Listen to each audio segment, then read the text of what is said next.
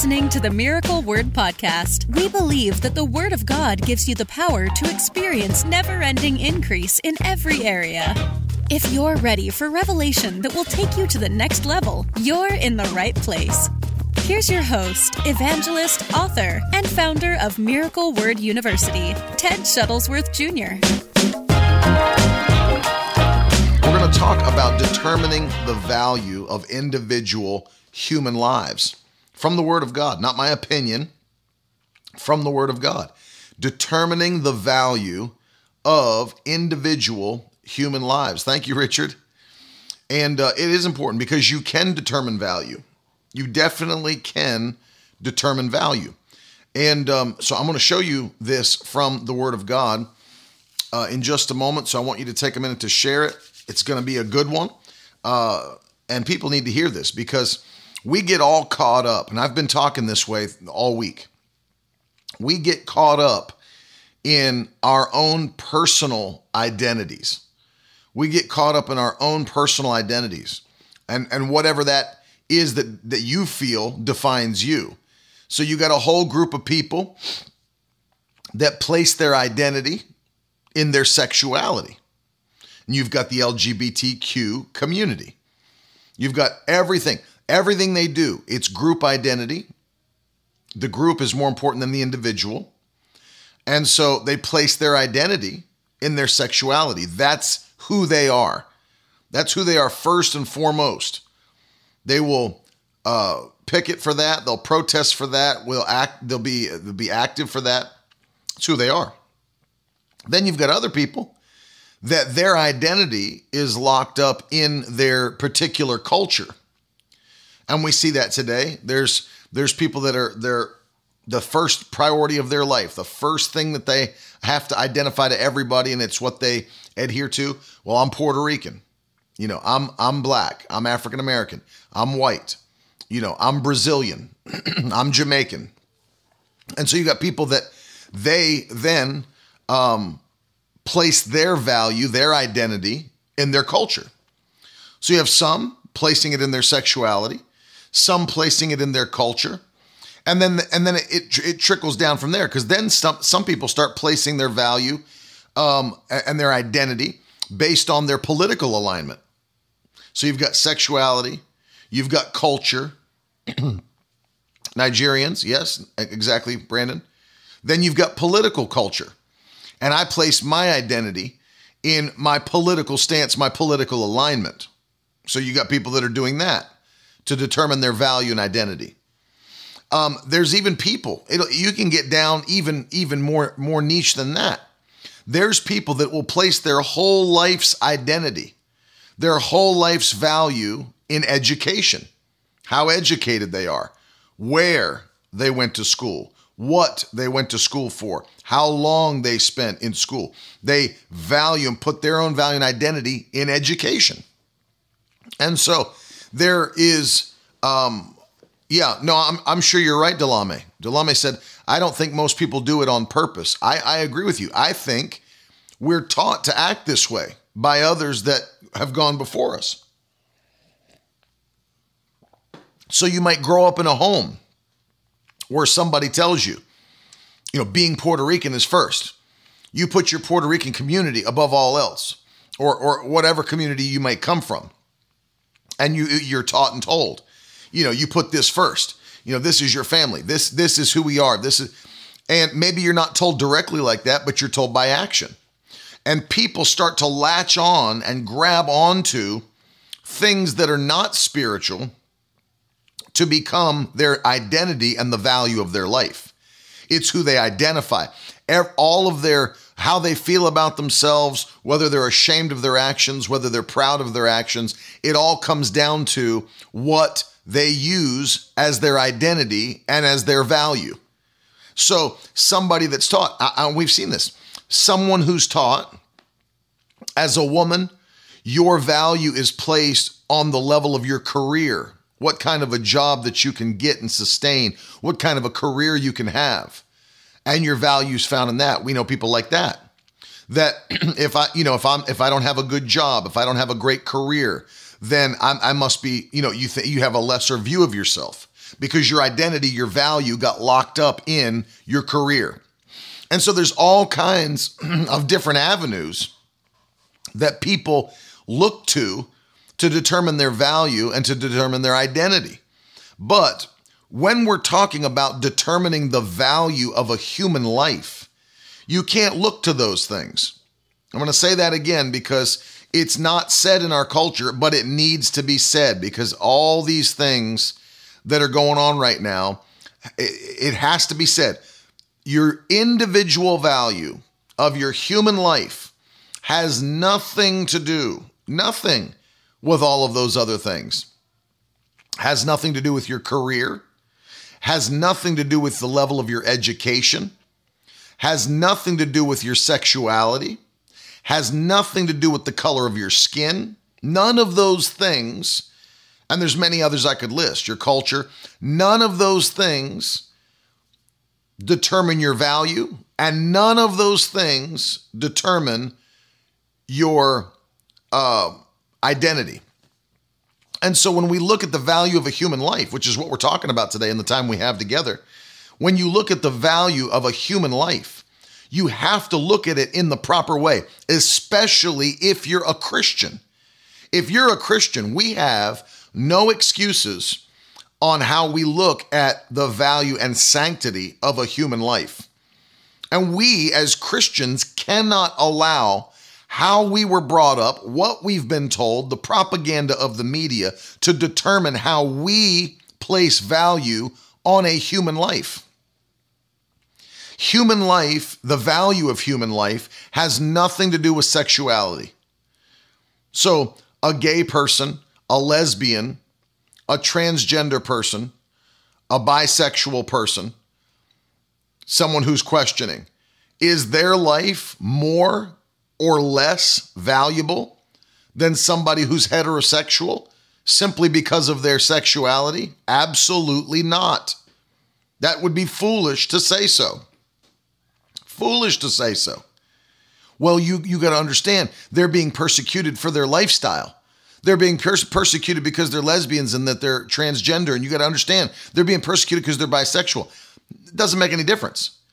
The persecution of somebody's life doesn't change the value of their life. Please get this. Please get this. The persecution that a people group is facing does not change the value of their life. And I want you to put it in the comment. I know it's not a popular thought process. And share this broadcast because it needs to be heard.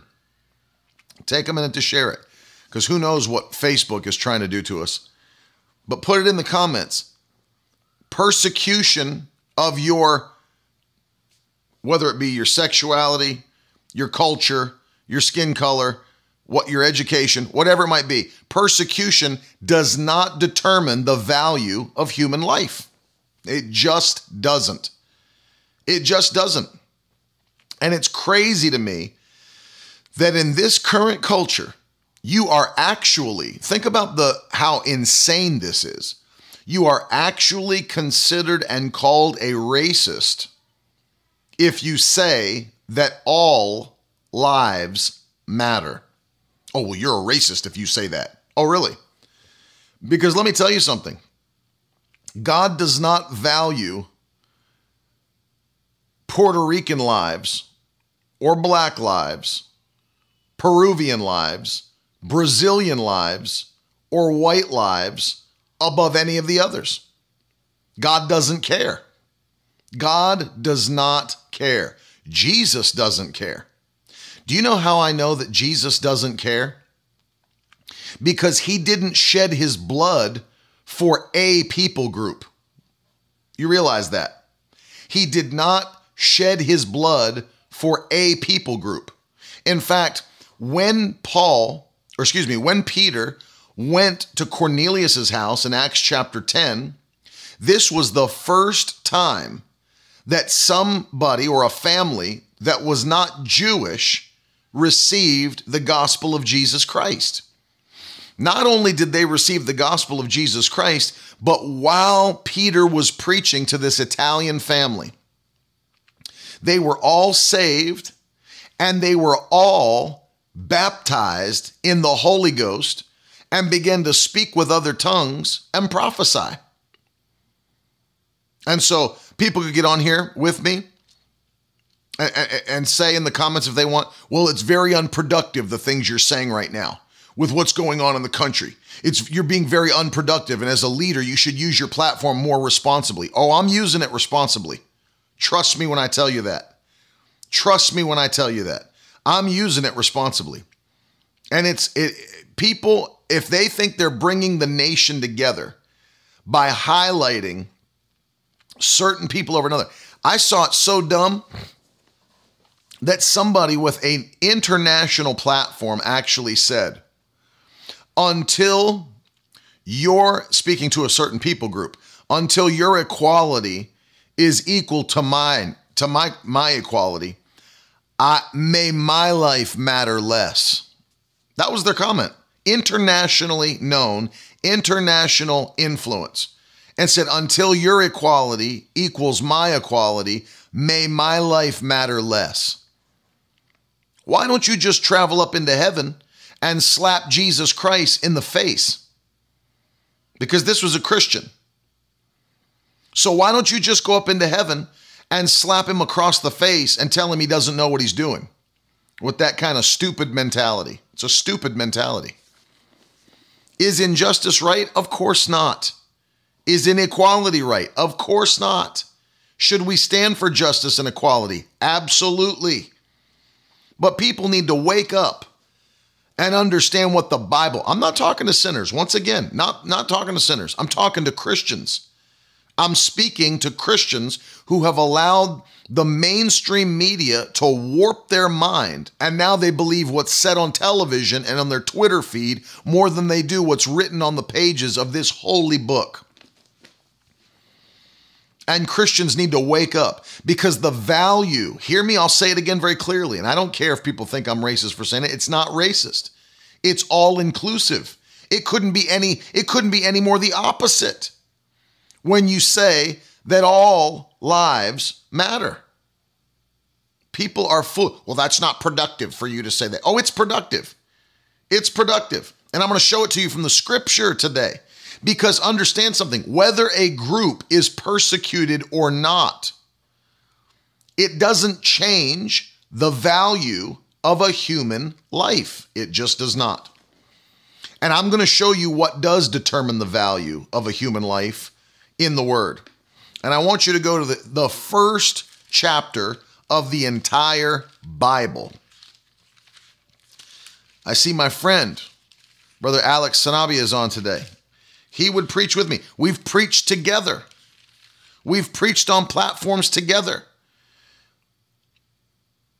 What do you, I mean, I, I, I, we could preach this together around the world on platforms. That's all I'm saying. And it needs to be heard by everybody. Listen to me. I want to show you what determines the value of a human life. Are you ready for this? Christian or not Christian? Saved or unsaved? I want you to see it. Genesis chapter one, verse twenty-six. I love you too. Then God said, let us make man in our image, after our likeness, and let them have dominion over the fish of the sea, over the birds of the heavens, over the livestock, and over all the earth, and over every creeping thing that creeps upon the earth.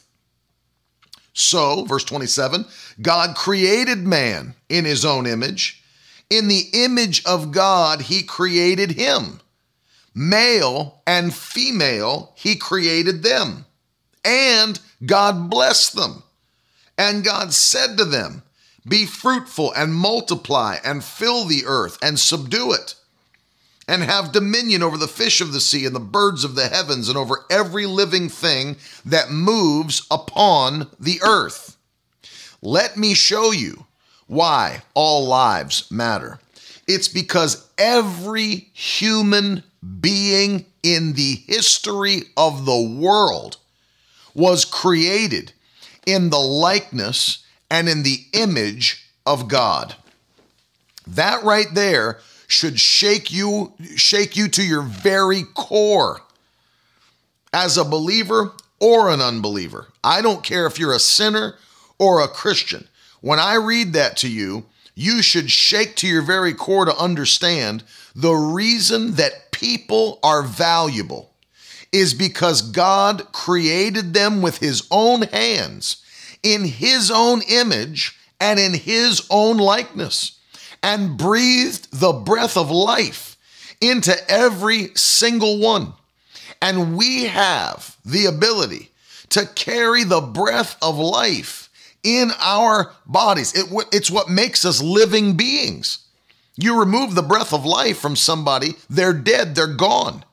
The thing that brings value to a man, to a woman, to a child, is that they've been created by the hands of God in the likeness and in the image of God himself. That, my friends, it's deeper than your career. It's deeper than your education. It's deeper than your culture, your skin tone. It's deeper than your sexuality. What do you think, that Christians, if they were truly Christians, sh- should rejoice when like a gay person is killed? People are stupid if they think that. They're stupid if they think that. Well, that, you know, they were part of that L G B T Q community. Yeah, but they're a human life that was created in the likeness and in the image of God himself.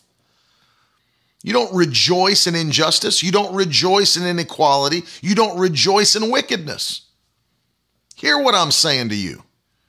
It matters. All these lives that are created in the image and in the likeness of God, they matter. They matter to God, and they should matter to you. And we have a very shallow, shallow group of Christians if we have to go around highlighting individual uh people because of their sexuality, because of their culture, because of their skin tone, because of their education, and, and then go and tell other Christians why a person matters. That's a very, you're in extremely shallow water, my friend, if that's what you feel like you have to do. Extremely shallow water. Because I'm going to tell you something. It's, that is not in any way, shape, or form. It's not in any way, shape, or form why you value somebody's life. And if you do, you have serious internal problems, serious internal problems, and most likely you need to get saved.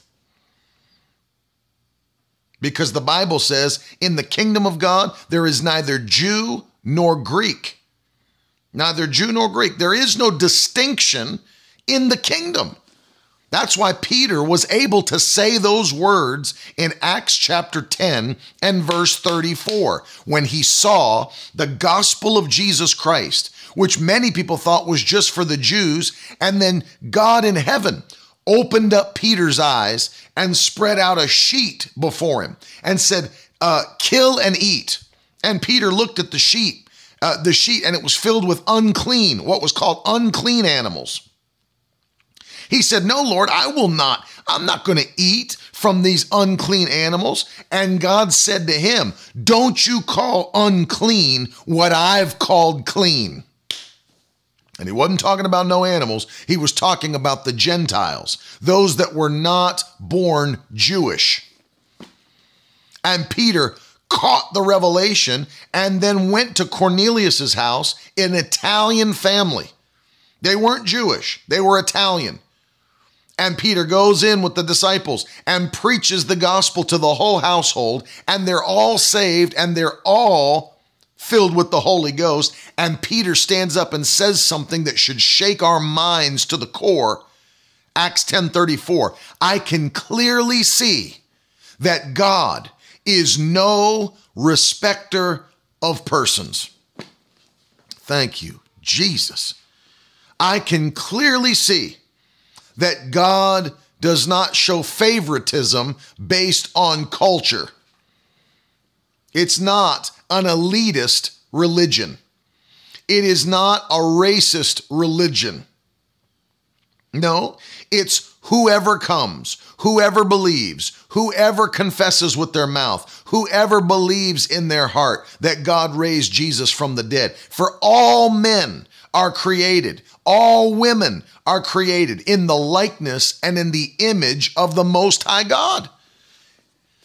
That transfers value into your life. You're not value because you're not valuable because of you. You're valuable because of him.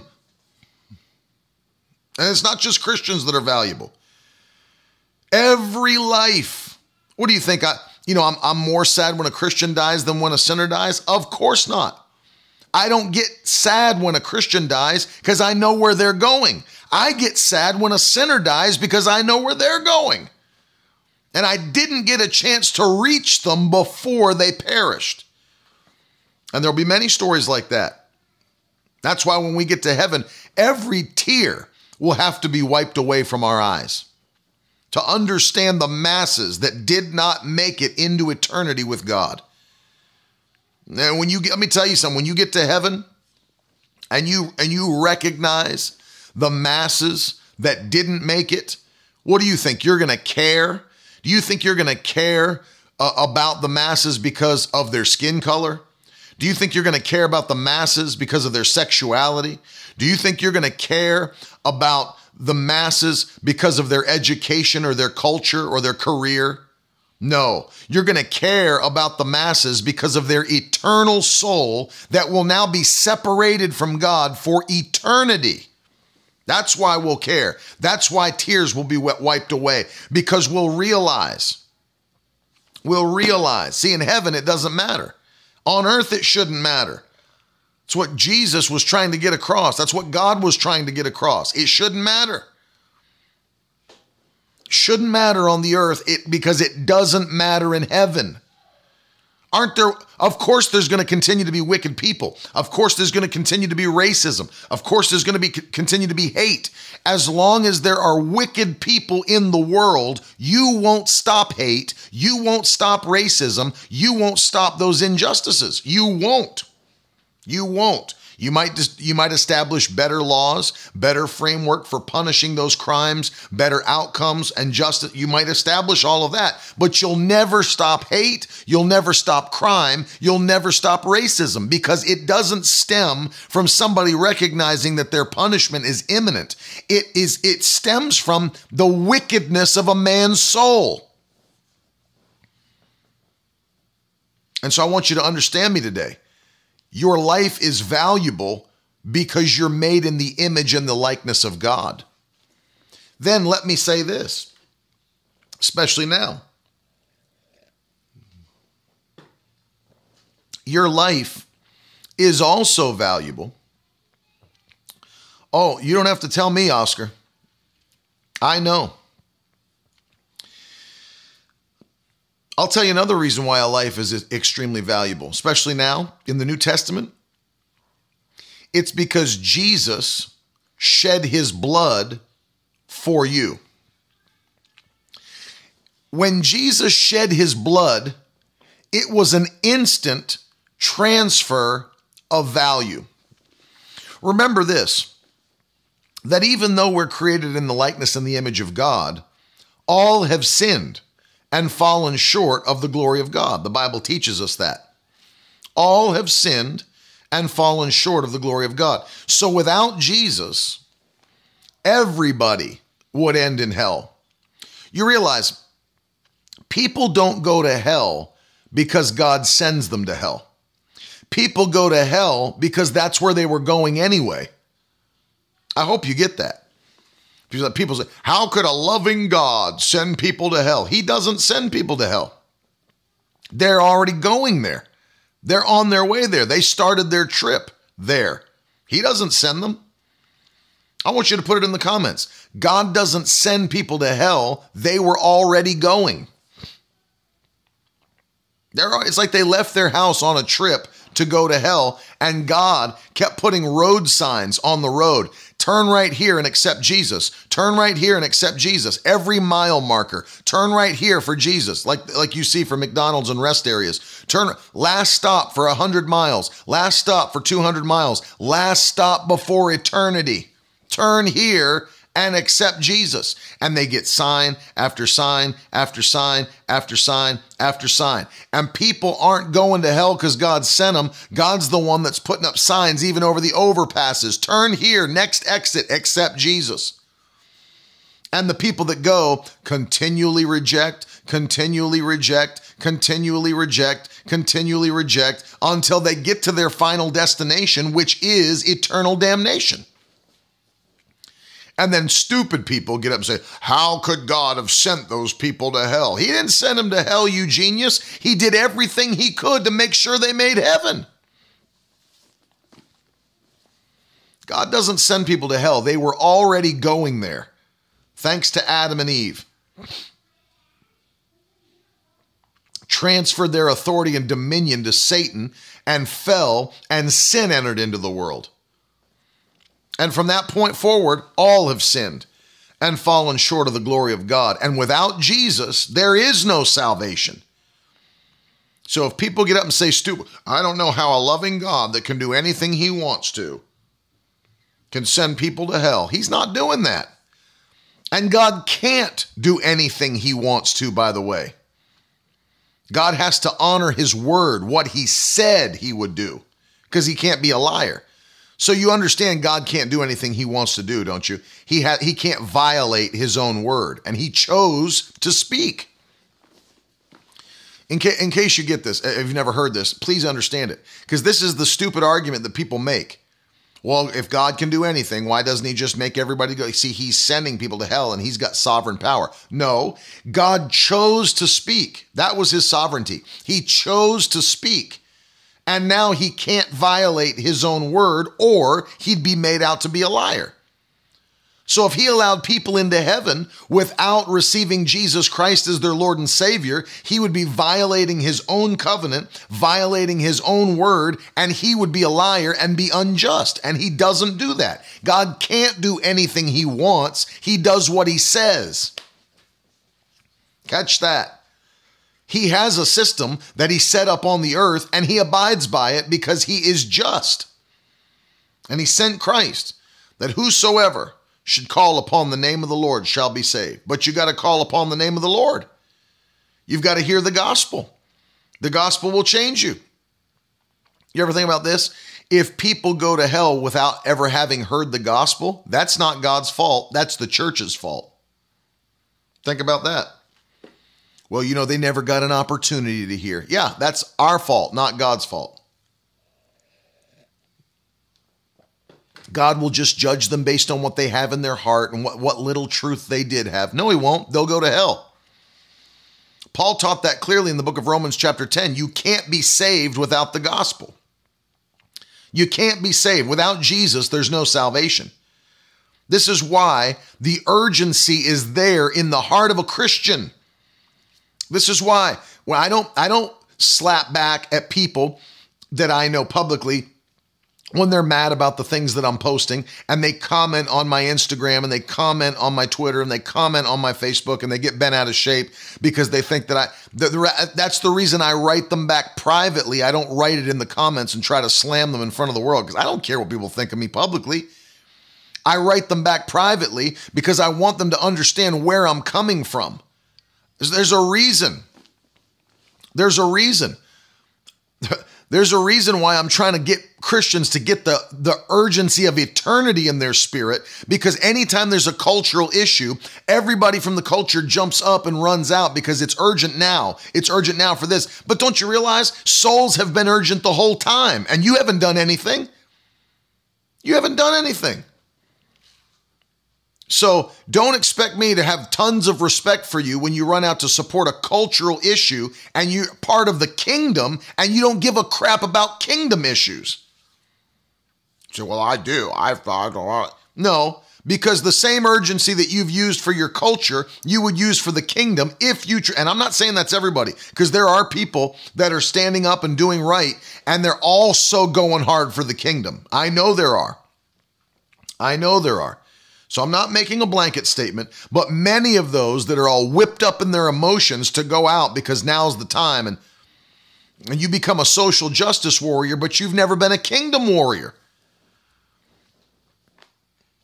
I don't want to be an S J W. I want to be a K W.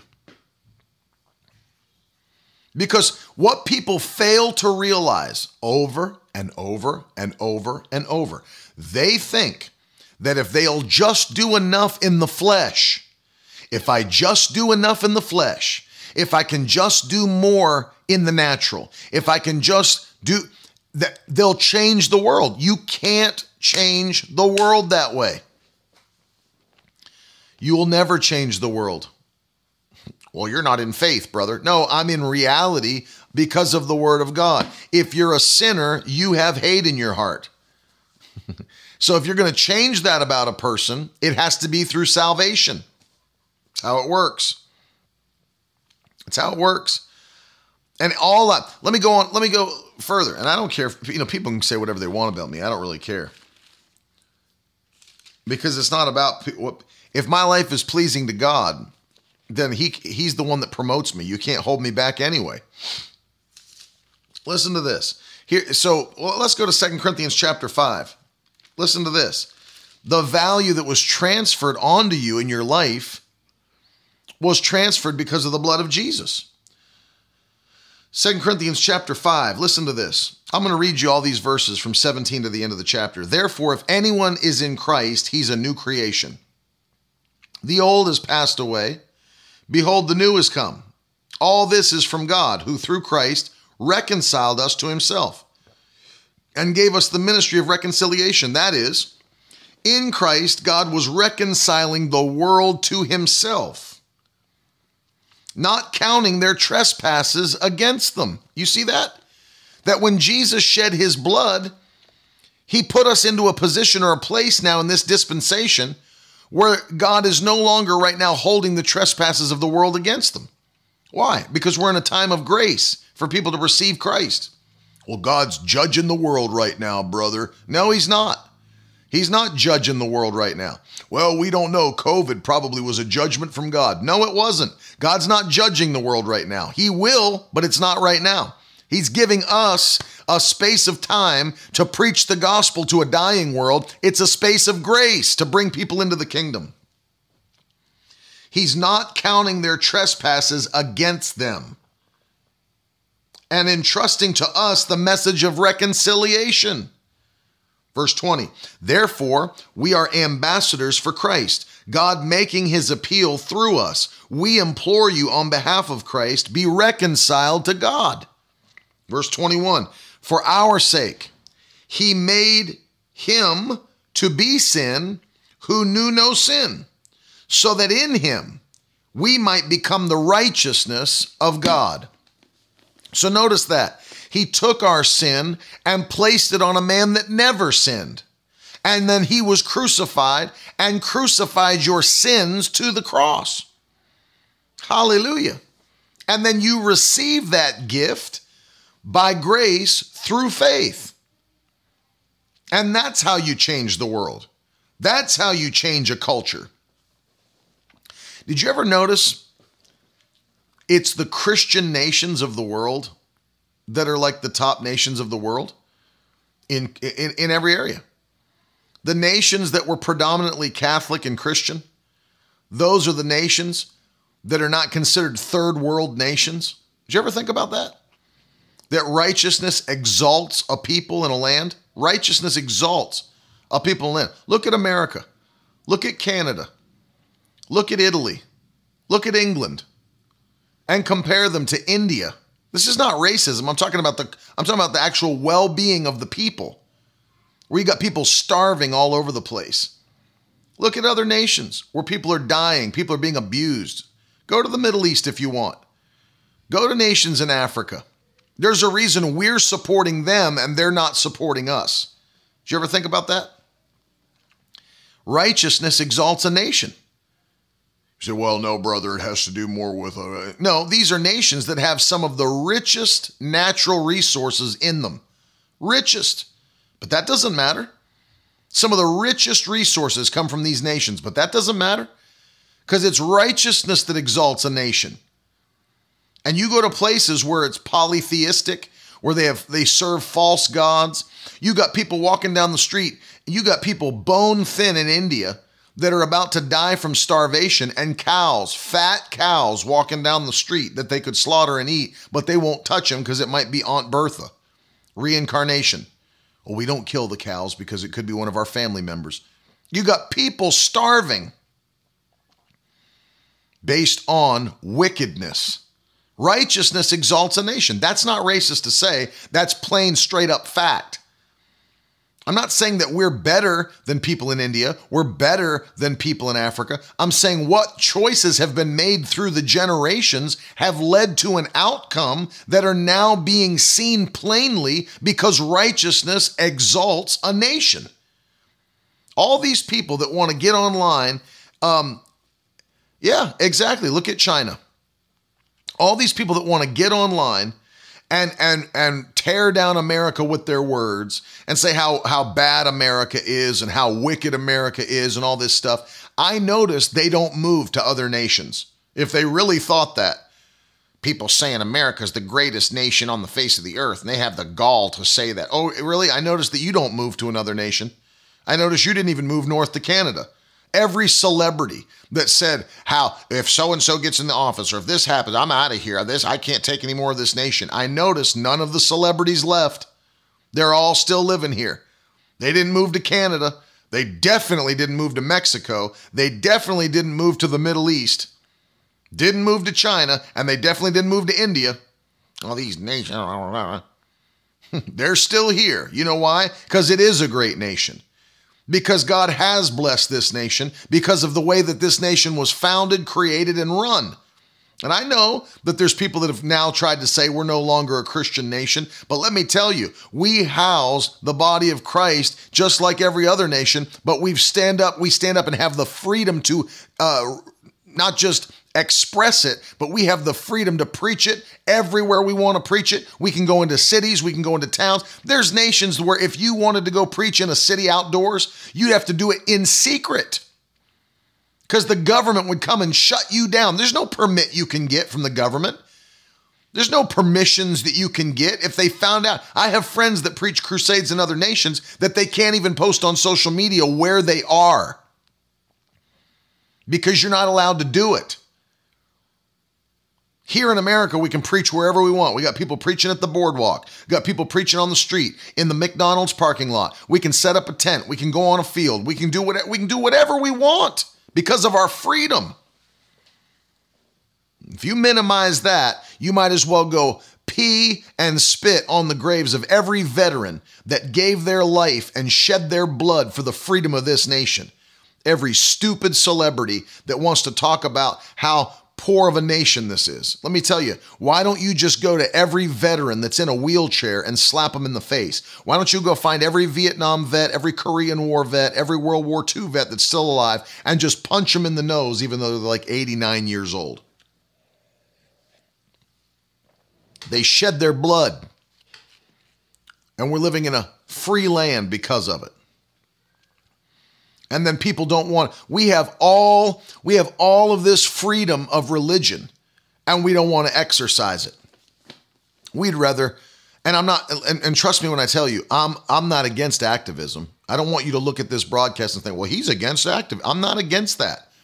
Not against peaceful protests at all. We have a right, just like we have a right to freely practice religion, we have a right to gather, a right to assemble, a right to protest, all of those things. We should do it, but not at the expense of the kingdom. And definitely not with a racist propaganda agenda, which is what's being pushed on us right now. It's exactly what's being pushed on us right now.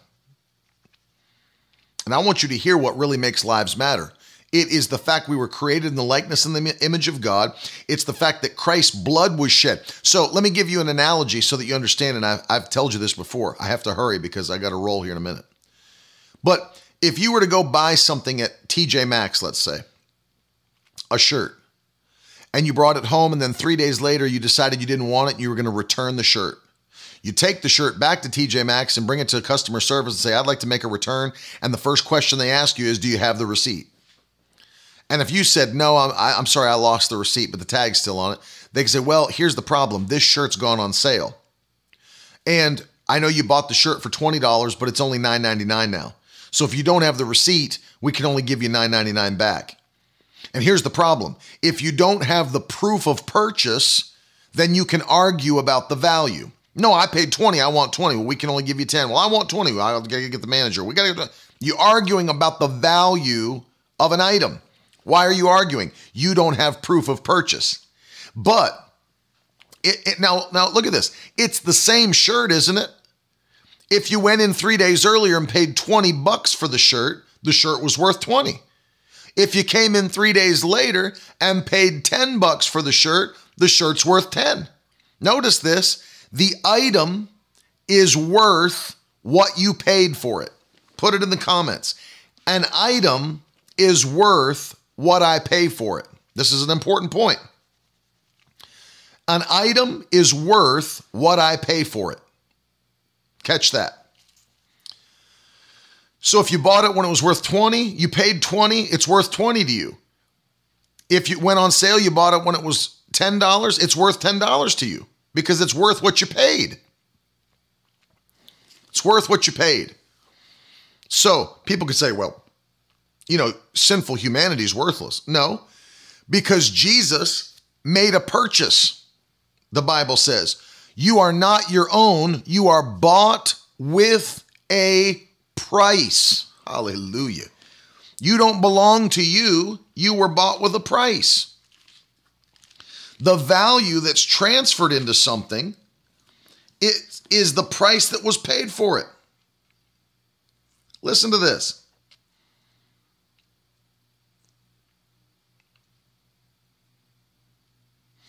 Uh, First Corinthians six nineteen.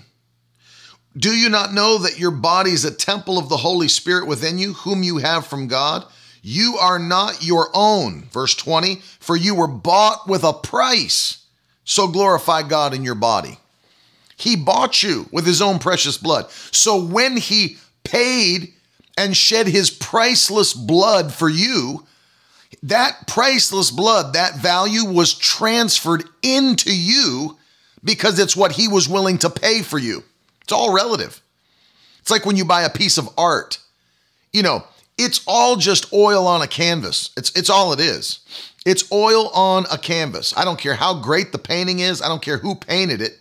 It's all oil on the canvas. So the value of art is relative, right? The value of art is relative. Somebody may look at a painting and say, man, I would pay four million dollars for that painting to hang in my mansion or put it in and, and donate it to a museum or whatever.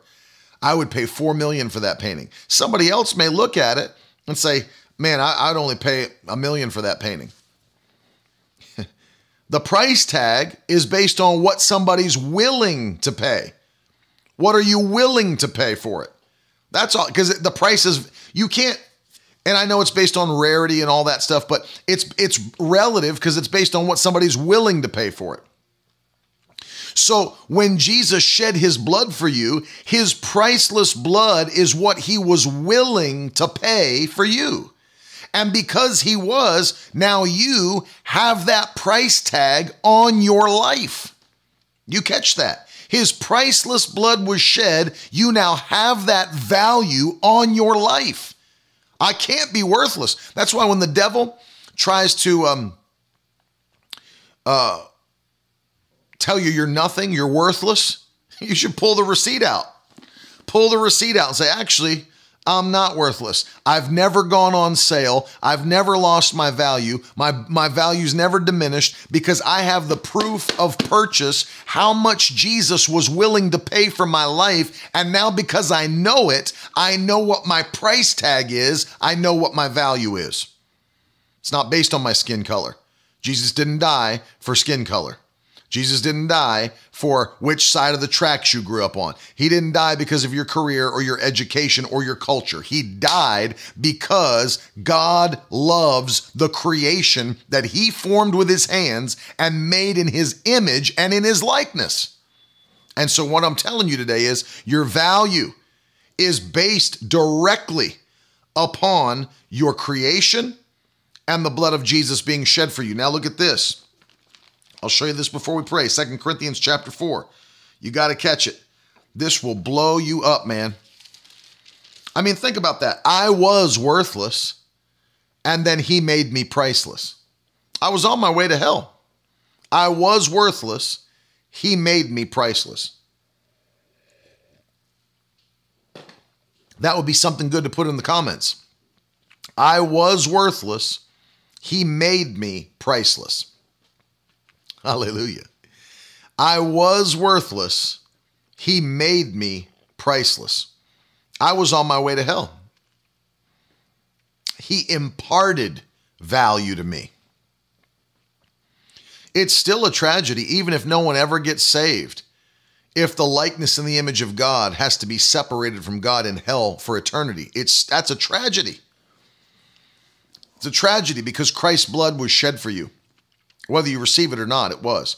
I don't agree with those that say Jesus only died for those that will eventually receive him. I don't believe that.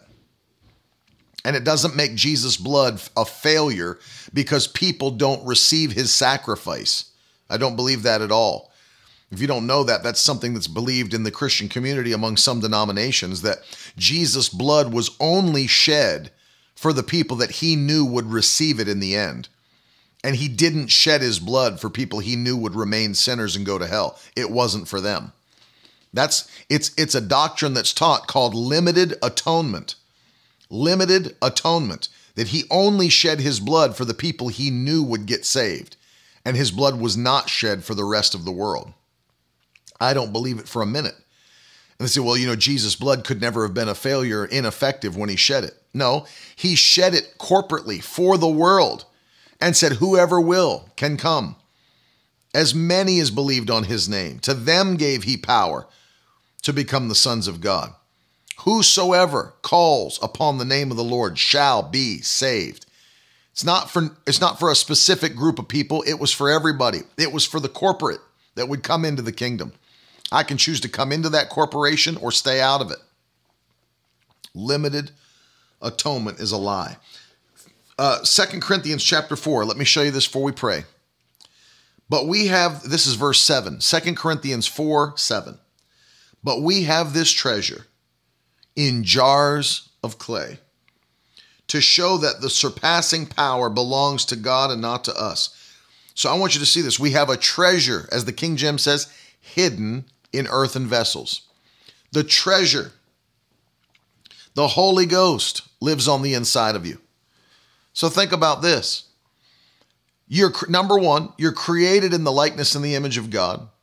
Number two, the blood of Jesus was shed for you. Number three, the Holy Ghost was placed on the inside of you. Now I'm talking to Christians. But this is the value that's available for every unbeliever. And we have the value to transfer to them through the gospel, through the winning of souls. The life of a person is valuable because they're eternal. Think about that. If you want to talk George Floyd, let's talk George Floyd for a minute. George Floyd's life was valuable, not because he was black, but because he was an eternal being. If you want to get biblical on it, how Christians should think about people. Was there injustice there? You better believe it. Was that a murder? You better believe it. I don't care what they release in an autopsy. They say, well, he had pre-existing conditions. Oh, really? Well, let's see if you, without pre-existing conditions, can take this two hundred fifty pound man kneeling on the back of your neck for ten minutes and see how well you do, whether you have pre-existing conditions or not. If you're completely healthy, let me put all two hundred fifty pounds on the back of your neck on cement and see how you do. You understand? So I don't care what they say. It was a murder and they're being charged. And it was wrong. Obviously, no one's denying that it was wrong. I don't know who's on the other side of that picket line. It's wrong. That Black Lives Matter, of course it's wrong. Nobody's saying, yeah, he should have died that day. You know what? They should have killed him quicker. Nobody's saying that. It's the only protest I've ever seen that only has one side. Who, who's screaming in the streets that black lives don't matter? Who? Nobody I know. Nobody I've seen on television. There's nobody in the in the news saying they don't matter. See, it's it's it's propaganda to make you divide yourselves among yourselves, and people are eating it hook, line, and sinker. When you start to realize that in Christ, everybody's valuable. George Floyd was valuable because he was an eternal soul. And every person is valuable because they're an eternal soul. It has nothing to do with their skin. You'll leave this flesh body and you'll spend eternity in heaven or hell. That's why people matter. That's why people are important. We're not like animals that have no eternal spirit. We have an eternal spirit created just like God, and we will either spend eternity with him or we will miss out on his presence forever. And I don't care what people label me in this time. If they want to label, they can say whatever they want to say. Bottom line is, I will still be preaching in churches, tents, in the streets, in the cities, decades from now, still reaping a harvest of lost souls, still seeing people saved, healed, and delivered, still seeing people delivered from drugs and, de- and addiction and, and, you know, all of that will still be going on decades from now through this ministry when other people have gone back to doing nothing, sitting on the couch and binge watching Netflix with their little, you know. When they're back to doing nothing and they forgot all about George Floyd and they forgot all about everything and they're back to just running through their lives as normal, I'll still be giving my whole life to this. That's the difference. That's the difference. And the Lord knows it. And he's the one that called. I wasn't called by the people. I was called to the people. You understand? People didn't call me into the ministry. You can't fire me because you didn't hire me. God called me. So people can get angry if they want to get angry. Let them. They can badmouth me if they want to badmouth me. Let them. Everything I'm doing is done in love. It's love for people, all people. And I stand against injustice and inequality. You shouldn't even have to say that as a Christian. Well, I'm against injustice. Who's for injustice? Especially when it's happening to them. Nobody. They've caught people online that were, uh, you know, hooray on the riots. Yeah, burn more buildings down. And then the, the people came close to their neighborhood and they're calling out for help on social media. They need to stop this immediately. This is crazy. The same person that screamed burn it down two tweets before is now saying, it's getting too close to my house. Tell them stop. There ain't no, when it comes down to it, when it affects you personally, there's nobody that's for injustice. Nobody. Nobody. So you shouldn't even have to get online and say, "You got, guess what, guys? I'm not racist. I love people." If you have to say that, you have a problem. If you haven't shown it with your life, you've got a problem. And so let people, if people want to talk, people want to get angry, people want to block my account, for, block it. Block it. You didn't call me. You can't fire me because you didn't hire me. I was here before you. I'll be here after you. You don't pay my check. You don't give me a pay. I'm not on your payroll. If you think I'm nervous because somebody didn't, people don't like the things I'm saying, you didn't pay me. You didn't hire me. You can't fire me. I'll keep preaching the truth, and I'll be here long after they're done with their little, uh, you know, S J W attitude.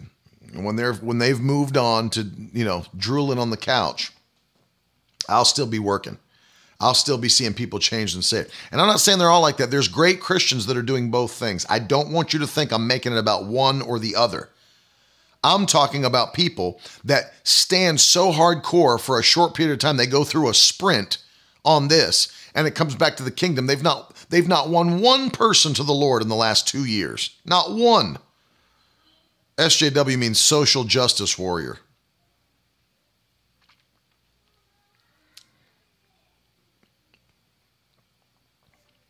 So people can say whatever they want, but you need to understand why people matter.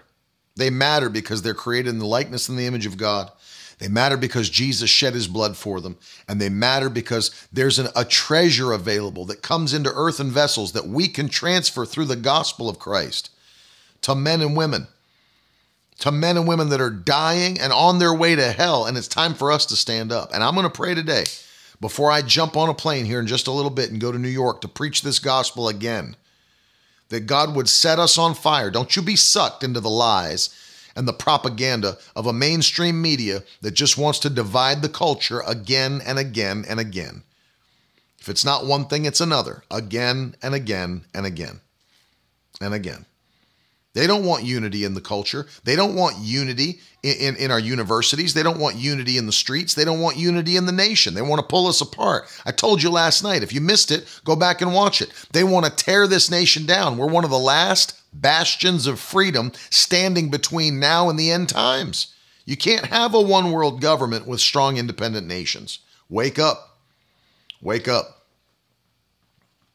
And I'm going to be in Horseheads, New York, next to Elmira, next to Corning, New York. All the details are on my website. I want to see you there. If you can get there, come. Come and be a part of it. It's going to be phenomenal for the next two days, Saturday and Sunday. It's going to be great. All the details right there on the site. But let me pray for you, because I, I, I know it's shorter today, but I have to go to the airport. But I didn't want to miss this morning with you, because I've got a word in my spirit to transfer to you, and that is this. People matter, and you have the answer.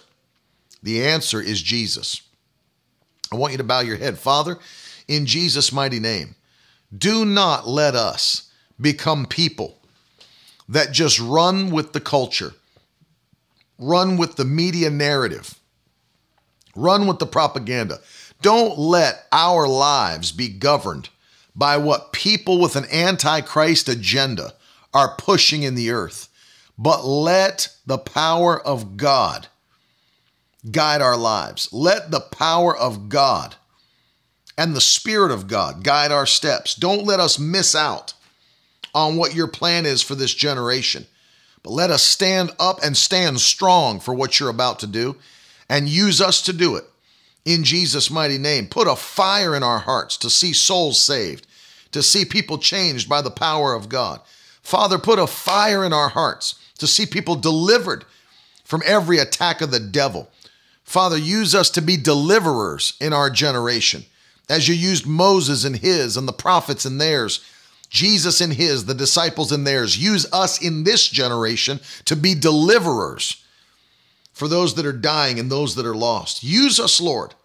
Heal this nation and allow us to preach the gospel unrestrained and bring souls into the kingdom in the mighty name that's above every name. We thank you, Lord, for anointing us. Thank you for empowering us in Jesus' mighty name. And if you believe it, throw some fire in the comments and shout aloud amen wherever you're watching from. And take a minute to sow a seed. Listen to me. This is the last opportunity you have to sow a seed before we get back on the road and start traveling and start preaching the gospel, which starts today.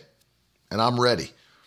And we need people to stand with us and partner, not because we're in debt, not because we need to pay the bills, but because there's a generation that needs to hear the gospel.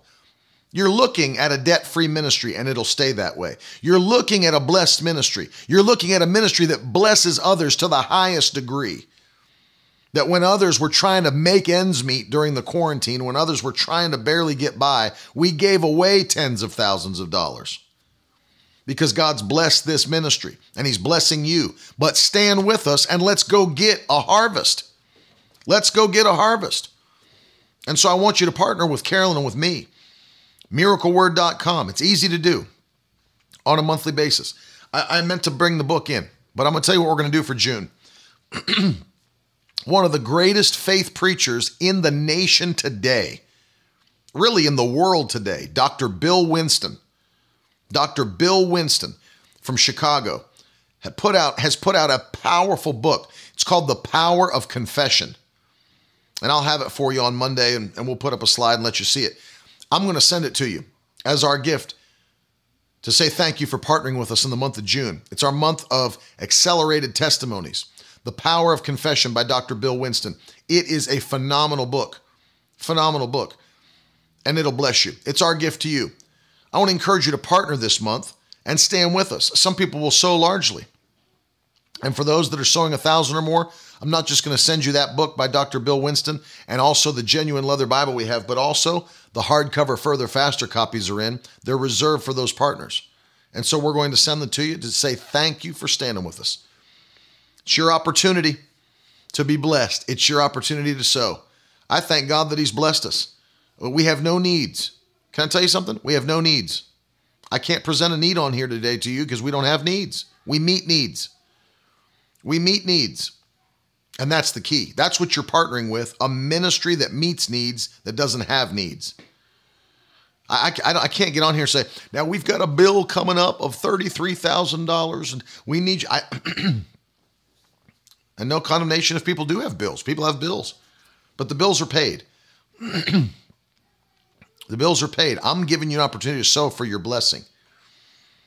And I'm going to jump in the plane here in just a, about an hour and head up to New York. And I'm believing for the fire of God. Pray for us.